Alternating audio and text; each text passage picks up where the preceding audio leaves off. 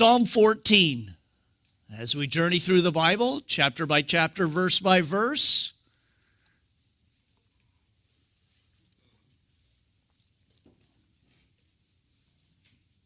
I hope that you have been enjoying the book of Psalms.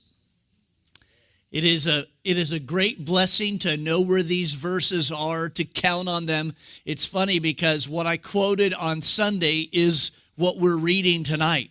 That people said that they are good. There's no one good, no, not one. Well, where is that uh, in the Bible? So uh, we'll see those tonight. We just see an amazing man who had lots of failures, David and yet draw close to God. Isn't it great? That you can be used by God and be a failure. It, that's not a billboard message, is it? Come to God, be a failure. Wait, what? Wait, use your failure. There you go. Scratch it out. Use. That's what God does. He uses us uh, for His purposes and for the kingdom of God.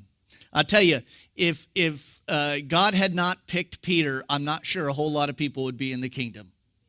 I mean, he is just a tremendous example of somebody who put their foot in their mouth all the time and yet said, Lord, where would we go? You have the keys to life.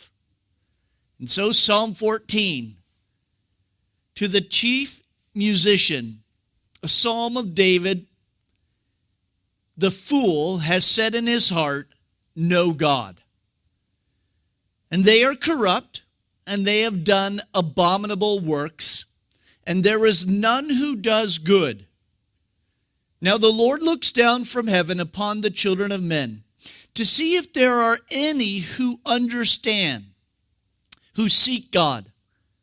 And they have all turned aside, and they have all together become corrupt, and there is no one who does good no, not one. And all of the workers of iniquity, no knowledge, who eat up my people as they eat bread. And notice they do not call upon the Lord. And there they are in great fear. For God is with the generation of the righteous. And you shame the counsel of the poor, but the Lord is his refuge. And oh, that the salvation of Israel would come upon Zion when the Lord brings back the captivity of his people, let Jacob rejoice and Israel be glad. Let's pray. Lord, thank you for your word, and we just ask that it would accomplish its purposes tonight. In Jesus' name, amen. So, very famous psalm, Psalm 14. Lot to highlight, lot to underline here, but let's get into the no God. The fool has said in his heart, there is no God. Notice that the there is it is in italics, which means it was added by the translator, so it's better no God. So the fool has said in his heart, no God. They are corrupt and have done abominable things, and there is no one who does good. Now, in, in, in our modern world, we have atheism. Uh, we have atheists. But in, in the days of the Bible, no one knew what that meant it wasn't something common. Everybody had a God. So to not have a God, you were an idiot. That's what the fool means, is that you are not realizing the, the greatness of God. Now, I want you to think about this in our modern world that we live in. So we have atheists today, and they say there is no God. Now, think about how um, incredibly I was going to say moronic, that is, but um, just uh, in man's pride to think that he has obtained all knowledge in all of the universe, that he has gone to every place on planet Earth, every planet, every star system, and he has come back, he's written a report and said, I can't find him. That he can be at all places at one time right? And he's been everywhere. He has read every volume, and man has the chutzpah to say that there is no God. That is where we are today. Now, why do people say no God? Because they want to be that God and they don't want the rules. Now, see that here's the thing about this. Let me just make a side note. We say rules, but it is the guidelines that God has for humanity. They're not bad rules, they're good. They're for your purpose to protect you. Uh, listen, uh, when you were a kid, you didn't understand those rules, did you? But when you became a parent, when you got a job, when you had kids, you realize, oh, oftentimes we don't look at that. And, and the world looks at it and says rules i don't want those rules. I want to live how i want to live. And so they just say um, no god. Well but he's there. No i don't believe in him but he's still there. And so david says that the fool has said in his heart there is no god no God. By the way, that word fool, just for your own, it, it's uh, in Hebrew, it's uh, Nabal. Now, if you know anything about King David, you'll know that he came up against fool. And when I read it in the Bible, I don't say Nabal, I just call him fool. Now, how bad of a kid do you have to be? When your parent just says, I would just call him fool. Think about that. David uh, comes up against Nabal, and Nabal basically describes for us exactly what a fool is. He wanted the life that he wanted without any reservation, without anybody telling what to do, let alone this punk David. And if it wasn't for Abigail, Nabal's wife, Nabal would be a dead man.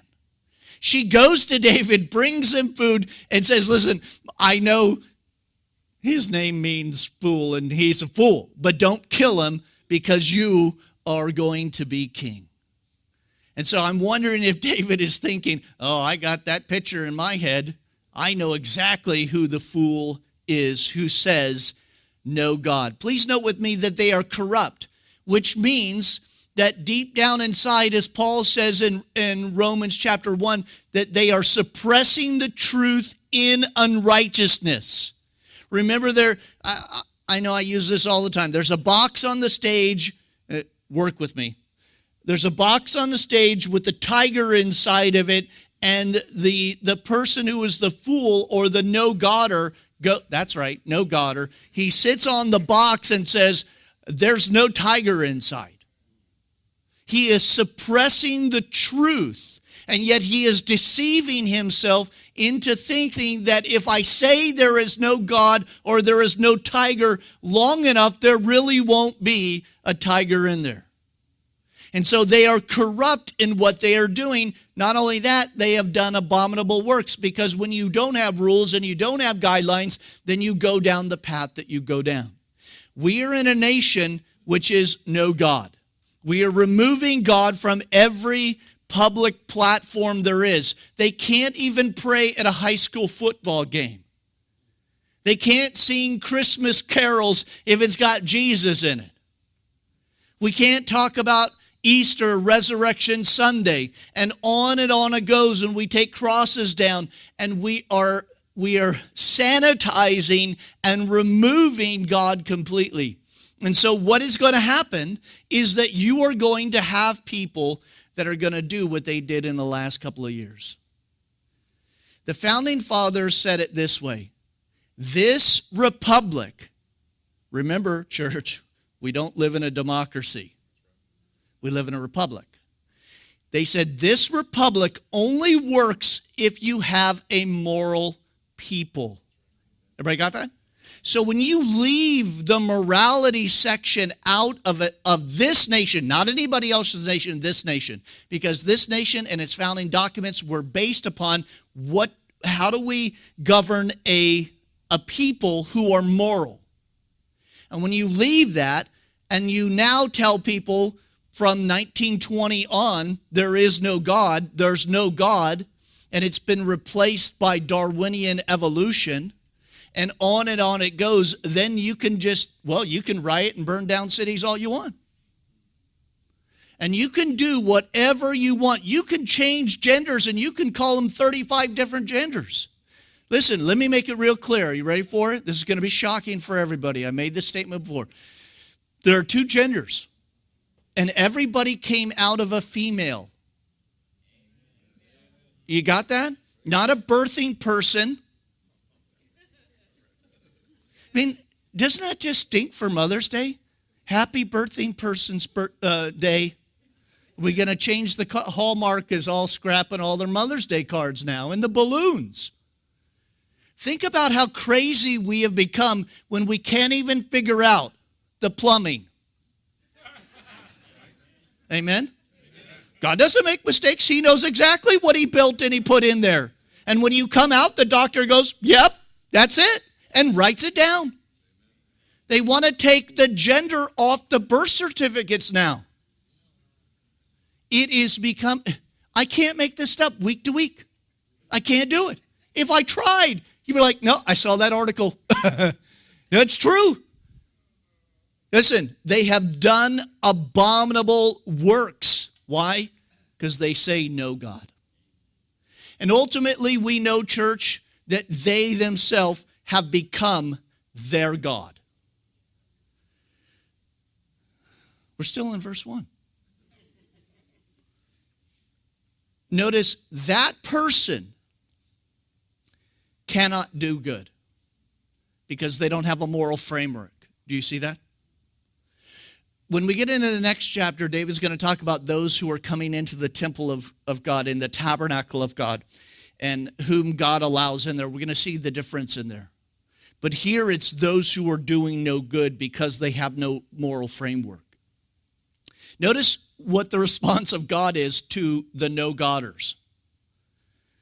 Verse 2 says, The Lord looks down from heaven upon the children of men, and it says, to see if there are any who understand. The idea is comprehend what he has done and who seek God.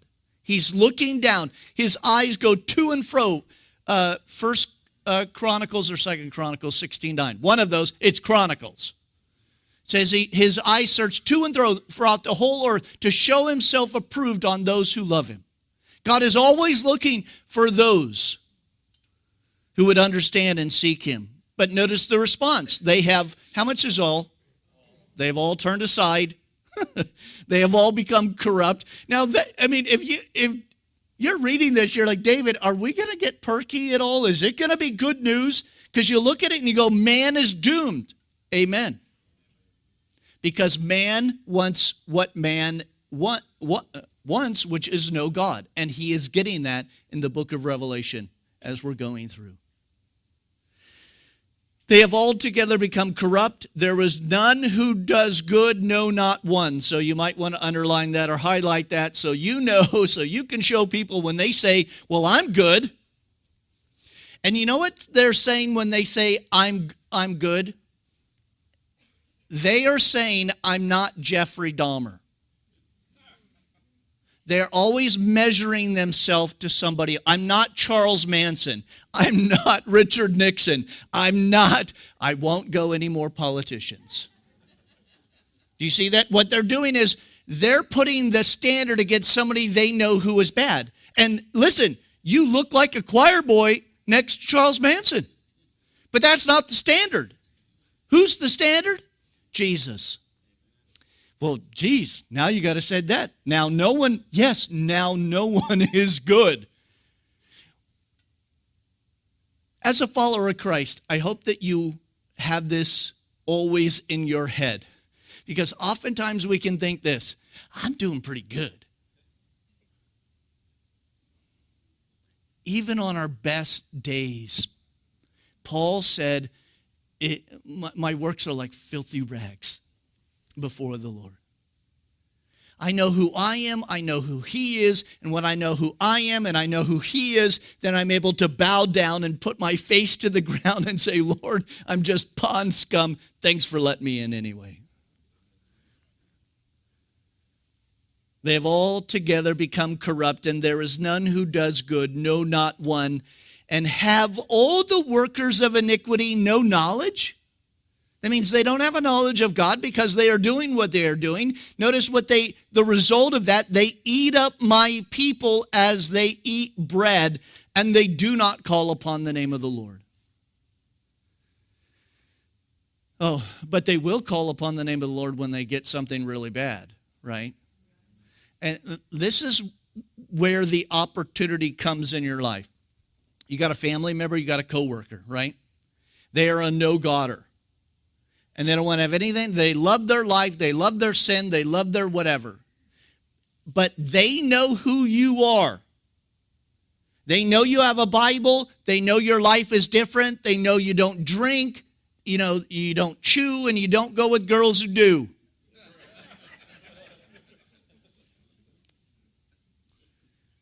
So they know they know you're different. Don't encourage me. Just uh, don't. And what will happen is this their life will crash. They will not call anybody but you because they know that deep down inside you know the truth and you know Jesus. And what will they say? Could you please pray with me? Could you pray for my mom? Could you pray for this? Can, it's amazing what happens because there are no atheists in foxholes because everybody finds themselves in the foxhole in life. Everybody on planet Earth, where the shots are coming over their head and they're running out of ammo, and it's the Battle of Bastogne. And if you know history, you'll get that later. That was one of the worst battles of World War II. I don't even know how our troops even survived that time.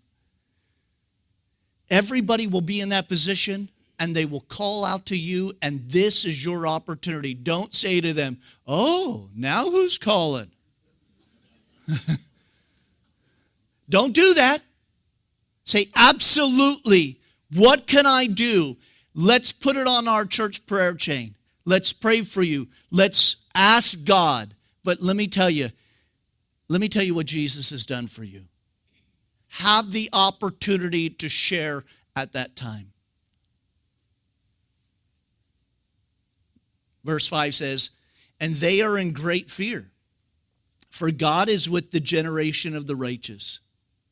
At the end of the day, the no Godders know what is right and what is wrong because God has programmed it into every human being. We have a moral code that God has given us. And they also know that God is with the righteous. Notice how David uh, uh, tells us in verse 6 he says, You shame the counsel of the poor, speaking of the no Godders, but the Lord is his refuge. Notice how people put down your faith and then jump on board when they need that faith. I got to read these lyrics at some point. Uh, there's a song by an artist that we have on our upbeat hour, and the lyrics are great. He says, Nobody is praying, and uh, so I'm going to blow the whole thing, but he goes, Isn't it funny how people are sitting in the pews, they're sleeping? He says, But when people cry out to you, they think you're sleeping on them. All right, I'm just going to pass it out. I will. I'll print it out for you. I, have been meeting to quote the entire uh, the song because it's very powerful. It speaks of what people do in church and people do in this world, and when there's real problems, and only then do they cry out to God. And this is what David is saying. David is encouraging us with this verse 7 Oh, that sal- uh, salvation of Israel would come out of Zion and when the Lord brings back the captivity of his people, let Jacob rejoice and let Israel be glad. And so David looks into the future and he sees the salvation that comes out of Zion, that's Christ. But also, the second part is that when the Lord brings back the captivity of his people, May 14, 1948. And now the world is different. Everything is different. And if the commentators had lived after 1948 and writing their stuff about Revelation and Israel before then, they would all have their theology different because no one thought that Israel would ever come back as a nation, even though God, time and time again, said that that would happen. Just it's the patience and the long suffering of God. He just had to work a few things out. And it says, When the Lord brings back the captivity of his people, let Jacob rejoice and Israel be glad. I'll, I'll tell you, uh, there, there should be nobody in Israel that is complaining. They're back in their land. They are on the land that Abraham walked to from Ur the Chaldees, Father Abraham. They are on the land that David possessed. They are on the land that Solomon, and on and on it goes. Psalm 15.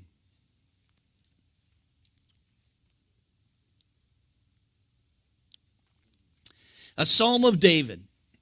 Lord, who may abide in your tabernacle? And this is one of those question psalms. So he poses the question and then gives us the answer through it. Who may abide in your tabernacle? And who may dwell on your holy hill?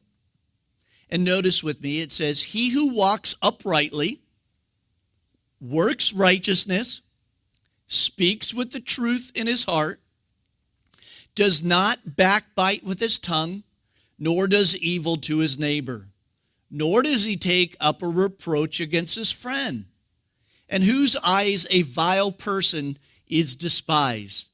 But he honors those who fear the Lord.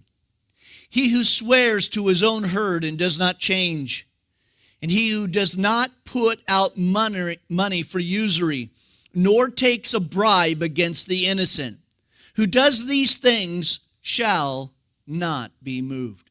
So David gives us a little insight of who will be in heaven. Notice with me, he says, He who walks uprightly. That means has a good rapport with those around. And they look at, at that, that person, that woman, and they say they are upright in character. You don't have to worry about their character. If they say they're going to help you move in July in Myrtle Beach in a hot U Haul rental, they're going to do it and bless their heart for it.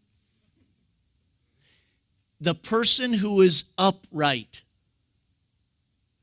How about the person who works righteousness? That means right on living. Yes, works, but also right on living. They're just living a right life.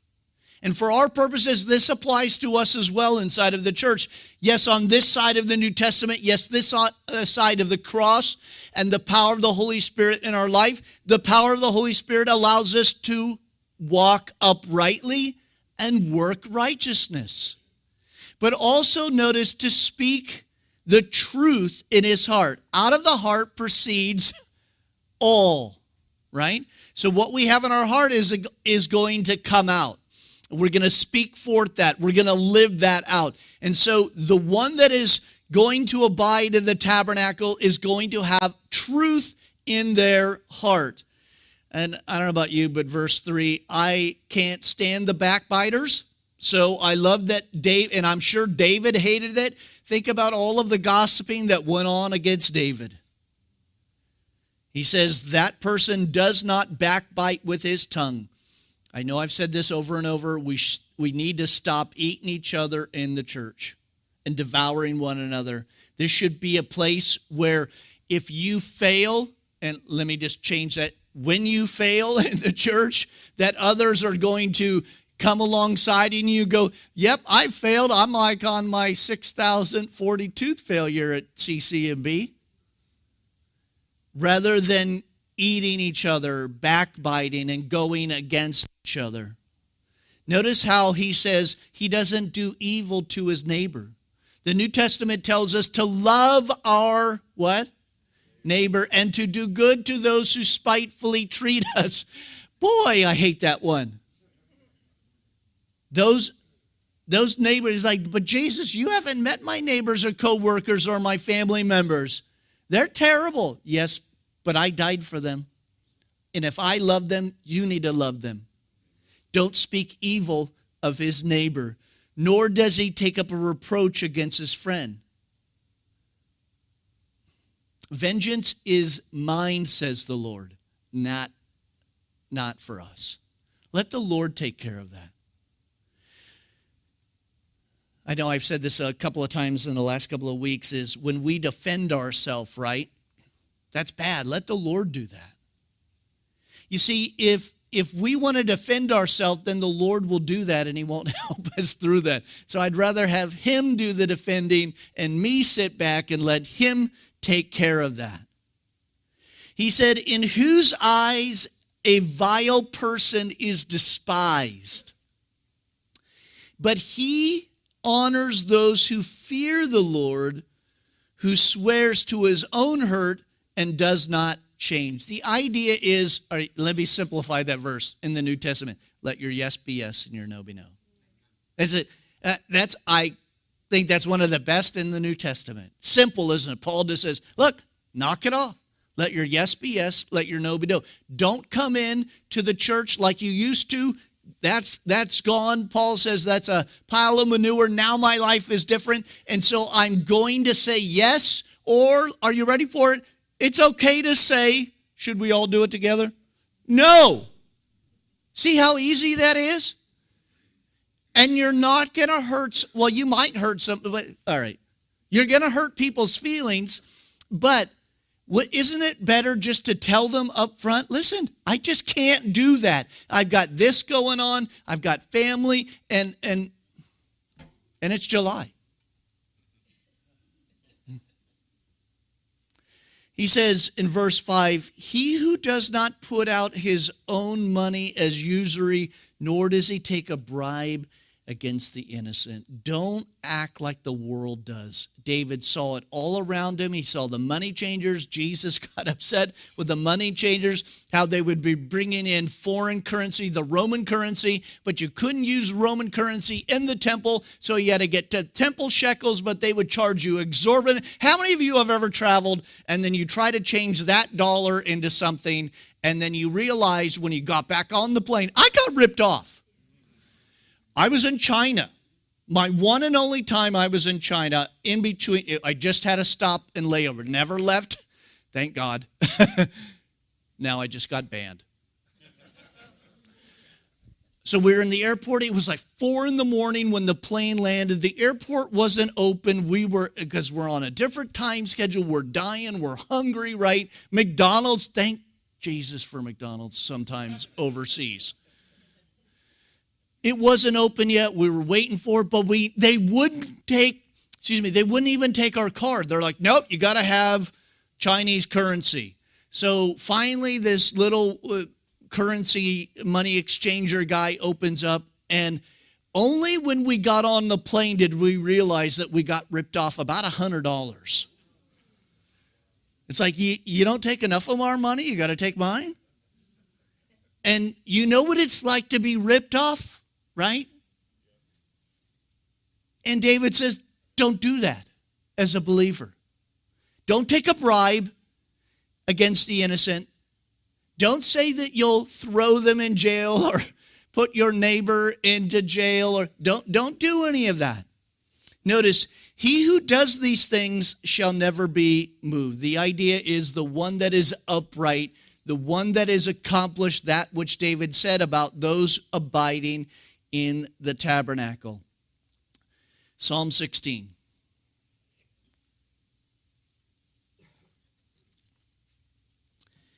A Michtam of David, a prayer of David.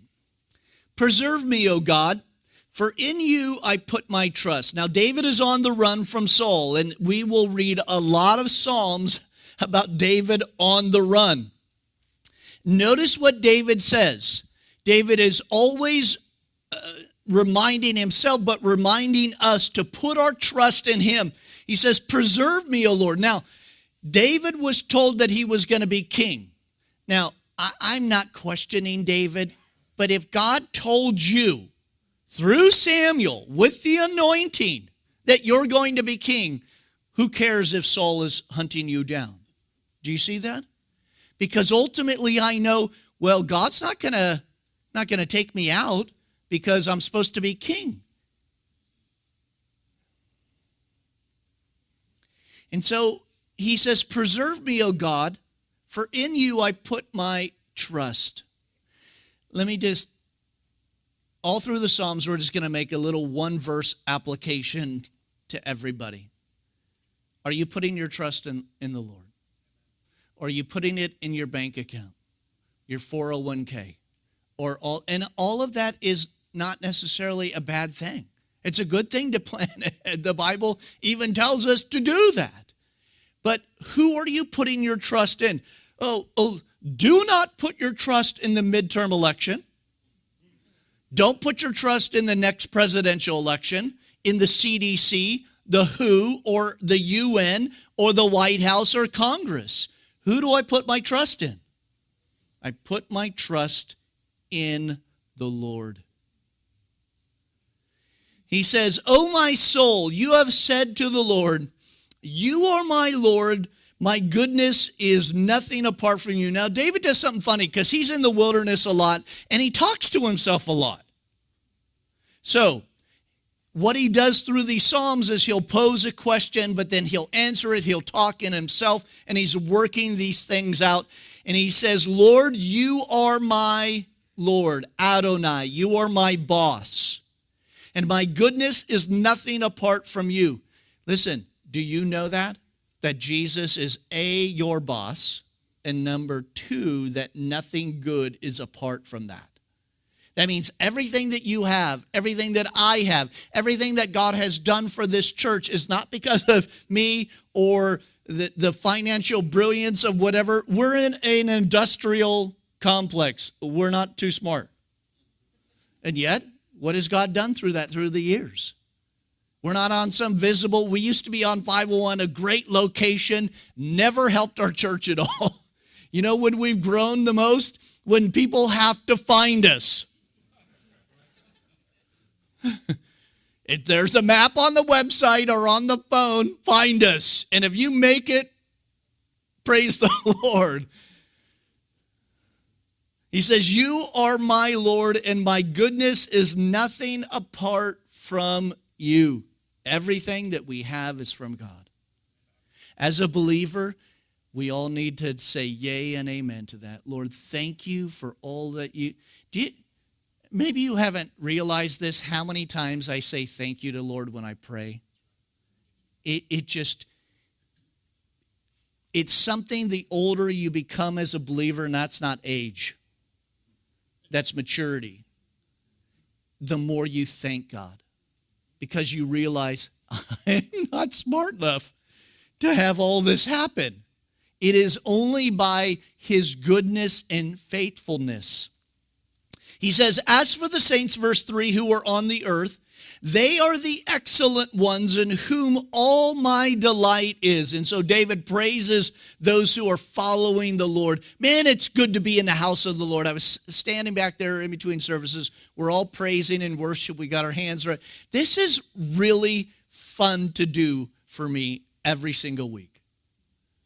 It is a joy to come in. Uh, John said when he was in his 90s, he said, uh, he says, I'm so thankful that my children are walking in his ways. And John was just excited about what the Lord was doing in the churches. And it's exciting to come and hang out with you weirdos. Isn't it great? I mean, would you be around these people in any other setting than the church? Absolutely not. It says, As for the saints who are on the earth, they are the excellent ones in whom is all my delight. Their sorrow shall be multiplied, who hasten after other God, uh, gods, and their drink offering of blood I will not offer, nor take up their name on my lips. So David changes gears and he says to the earth dwellers, we know them well in Revelation. He says, Their sorrow shall be multiplied who hasten after another little g God. So, this God is anything that is other than the true and the living God, Yahweh, Jehovah God. That means work, sex, drugs. Did I say work? Work, work, working too much a lot more working to, being away from family. All of these things, we have to be careful with that. But David makes the distinction between the true and the living God and those who follow after the little g gods. He says, Let their sorrow be multiplied, who hasten, who run after those gods. He says, Their drink offering and blood I will not offer. The idea is, I won't receive it in the temple. You're going to go after those gods on Monday through Saturday. Don't come in on Sunday and expect it all to be good. I'm not going to take it. Think about how many people are religious once a week. And I mean, a lot of people get real religious on Saturday night. Lord, I'll never do that again. Next week, Lord, I'll never do that again. And God says, I'm not going to take that. Nor take up their names on my lips. God's not even going to mention their name. He says, Oh Lord, you are the portion of my inheritance and my cup, and you maintain my lot. Oh, to say that our portion is with the Lord. Notice he says that you maintain, you take care of me. Now, again, David can go back to the day of Samuel and the oil upon him and know that he will be king. And he will maintain that, he will take care of that. He said, The lines have fallen to me in pleasant places. Yes, I have a good inheritance. Pause. Do you know that you have a good inheritance? Do you know that you're the king's kids? Do you know that what we're about to receive will blow everybody's mind? And when we stand at the end of the book of Revelation, and it says that he creates the heavens and the earth. He says the word bara, which means he creates out of nothing. With what we know today will not be what will come then, it will be completely different. And we're in redeemed bodies. I can't wait to popcorn, you know, bleachers. There's no heaven because the former earth and the former universe has passed away. Maybe we're just floating there. This is cool. And then God declares it all. And we watch creation again. And then it's eternity. Anyone else? These are the things that are coming. He says, Yes, I have a good inheritance. That's pretty good. Your earthly parents may have not given you anything, but our dad in heaven, woo, what's coming, right? So, why are we so bummed out about planet Earth? That is fading away. There will be no UN in the new heaven and the new earth. There won't be any COVID. Verse 7 I will bless the Lord who has given me counsel. Now, David has already mentioned this because he said, My counsel or what's inside of me is dangerous. So don't always listen to our personal counsel, listen to the Lord. And so, I will bless the Lord who has given me counsel. My heart also instructs me in the night season. How many of you uh, have dreams? Sad, there are a lot of people who don't. Oftentimes, God reveals those in our dreams. David knew that. He says in the night season. That means when you're sleeping. He said, I have set the Lord, here's a underlining verse. I have set the Lord how much before me? Is the Lord always before you? Now, can I help everybody? No. I preach to myself, I'm preaching to everybody. We do not do that. David knew that. David doesn't put the Lord before him always. David had a, a difficult life. By his own choosing, by his own hand, he murdered somebody.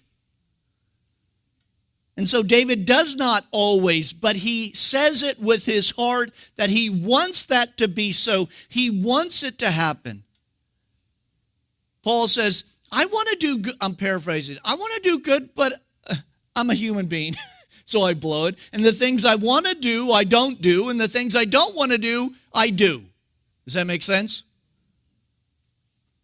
That happens to us all the time.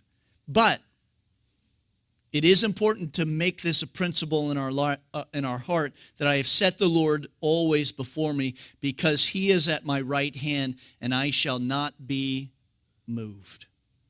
He's on the run from Saul. Therefore, if I know all of that, I mean, just read the from the top of the psalm down, your inheritance, everything, that all, all the what the Lord is doing. Therefore, my heart is glad, and my glory rejoices, and my flesh also will rest in hope. So, the first part of that, my heart is glad. I'm, I'm glad because of all of what God is doing and all of what He is going to do, and that I have this inheritance, but my flesh or my glory rejoices, my heart rejoices, and I love this. My flesh also will rest in hope. That's this hope here on planet Earth, our hope in what is to come. So I'm resting what is in the future, not what our rest is not in heaven, although it is. The rest is now because of what is coming. And who is that hope? That hopes that hopes Christ. He says, "For you have not you will not leave my soul in Sheol, nor will you allow your holy one to see corruption." So, the first part of the verse, David knows that because he is king, he will not, not only king, but his inheritance of what is coming, which is a future relationship with God. He says, You will not leave my soul in Sheol. For our purposes, in the New Testament, that's Hades. In the Old Testament, they were a little fuzzy on the afterlife, and they thought that everyone went to Sheol good, bad. They, if you were a follower of Jehovah God, it didn't matter. Everyone went to Sheol. Now, in the New Testament, we know that Jesus says there is a distinction between Lazarus and the rich man. And they one went into Hades and one went into Abraham's bosom. And there was a separation from that.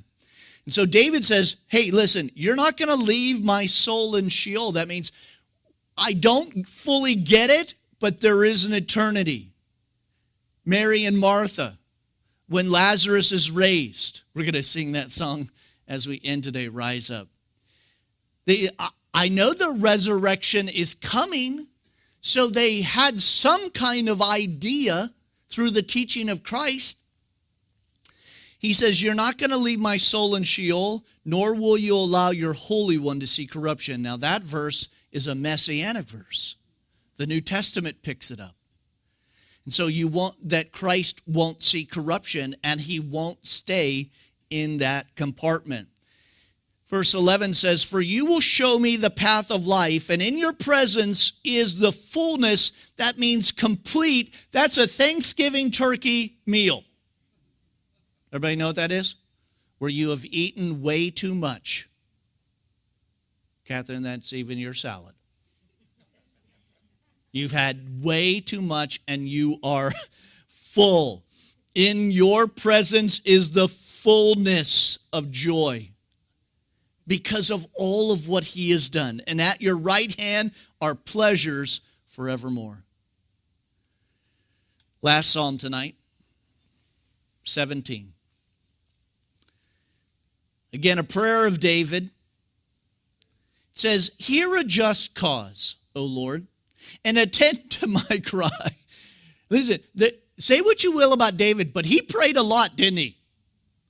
He knew when he was in a tough spot, he knew when his relationship wasn't quite right that he was going to the Lord. He says, Attend to my cry and give an ear to my prayer, which is not from deceitful lips. Lord, I'm not lying to you. I'm telling you the truth. This is what's happening. Let my vindication come from your presence, and let your eyes look on the things that are upright. Again, David has been maligned, he's been uh, gossip against. I mean, the Nabal incident, Saul, and it goes on and on. He said, You have tested my heart. Verse 3 And you had visited me in the night, and you have tried me and found nothing, and I've purposed that my mouth shall not transgress. Now, please don't think verse 3, David is saying he is without sin. That's not what he's saying. Neither is Job saying that when we get to him. All Job is saying is that at this moment, I don't know why this event is happening because his friends say, Job, you sinned. And he's like, Show me what sin. David is saying the same thing. It's not that David is sinless he just says, on this, this situation with Saul and Nabal and these, uh, to my knowledge, Lord, I haven't done anything wrong. I have purpose that my mouth shall not transgress. Concerning the works of men, verse 4, by the works, the words of your lips, I have kept away, I'm sorry, I have kept away from the pass of the destroyer. So, concerning the works of men, what they're doing, and by the word of your lips, God's word keeps me away from the destroyer. What did Jesus say to Satan? it is by the bread of God, the word of God. Man shall not live by bread alone, but by every word of God. David says the same thing. He says, Uphold my steps in your path, that my steps may not slip. Lord, put my feet on the right path. And if I'm on the wrong path, then, then I should go down. For I've called upon you, for you will hear me, O God. Incline your ear. The idea is to turn into, Lord, listen and hear my speech. Show your marvelous loving kindness by your right hand. O you who save those who trust in you from those who rise up against. You're our dad. Take care of us when those are against us. I love that. Show your marvelous loving kindness. Keep me as the apple of your eye and hide me under the shadow of your wings, the protection of the Lord. Listen, when David says, Keep me in the apple of your eye, that's something special, Lord. I am special to you. And hide me under your wings for protection.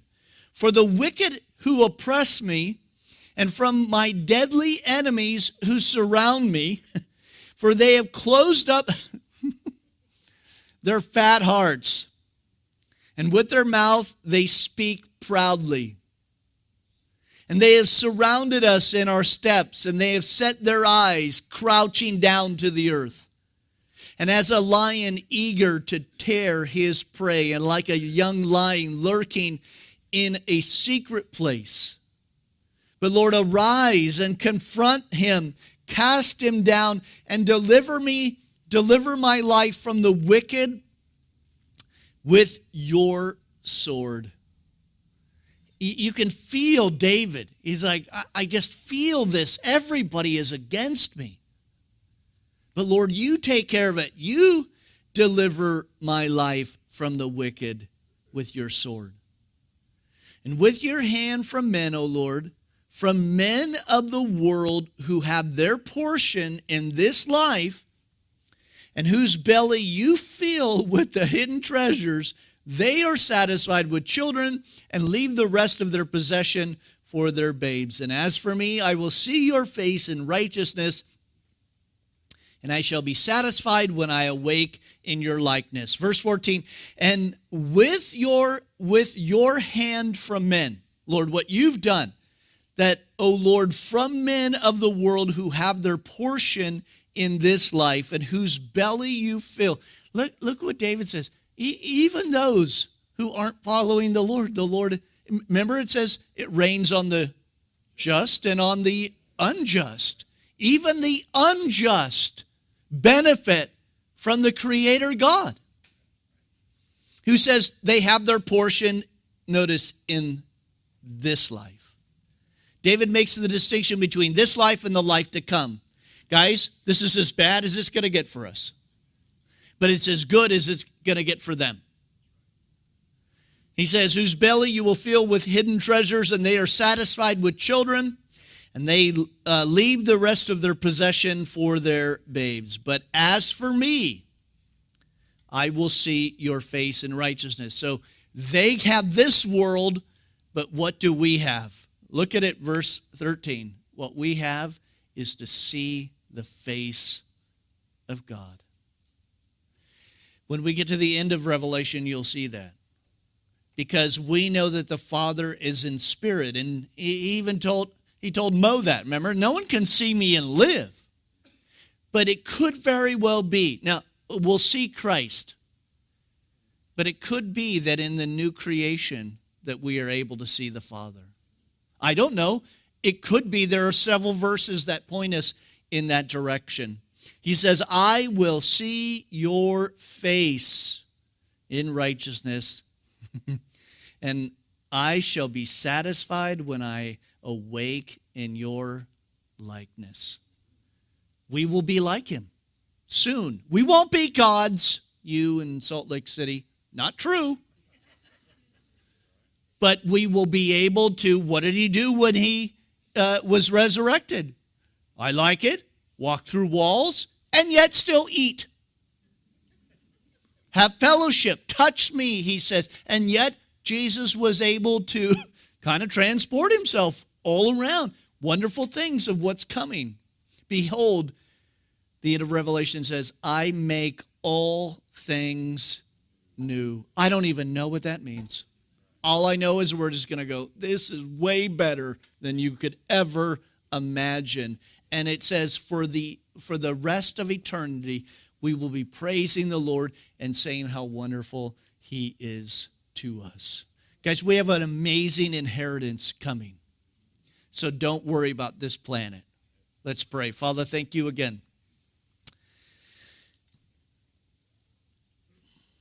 We thank you, Lord, for the opportunity to help those, Lord, who have rejected you, the no Godders, that seek us out when times are difficult and tragedies in their life, and that we would be compassionate and loving in those situations and help people see Jesus for who he is.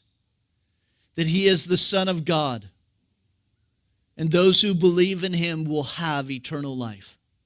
So thank you, Lord, for our time. We thank you for all that you have done for us and what you will still do soon in the future. Lord, that we are the apple of your eye, that we are special because we're the king's kids. And we have such a wonderful inheritance to come. We love you, Lord. We thank you for our night in Jesus' name. Amen. Let's stand.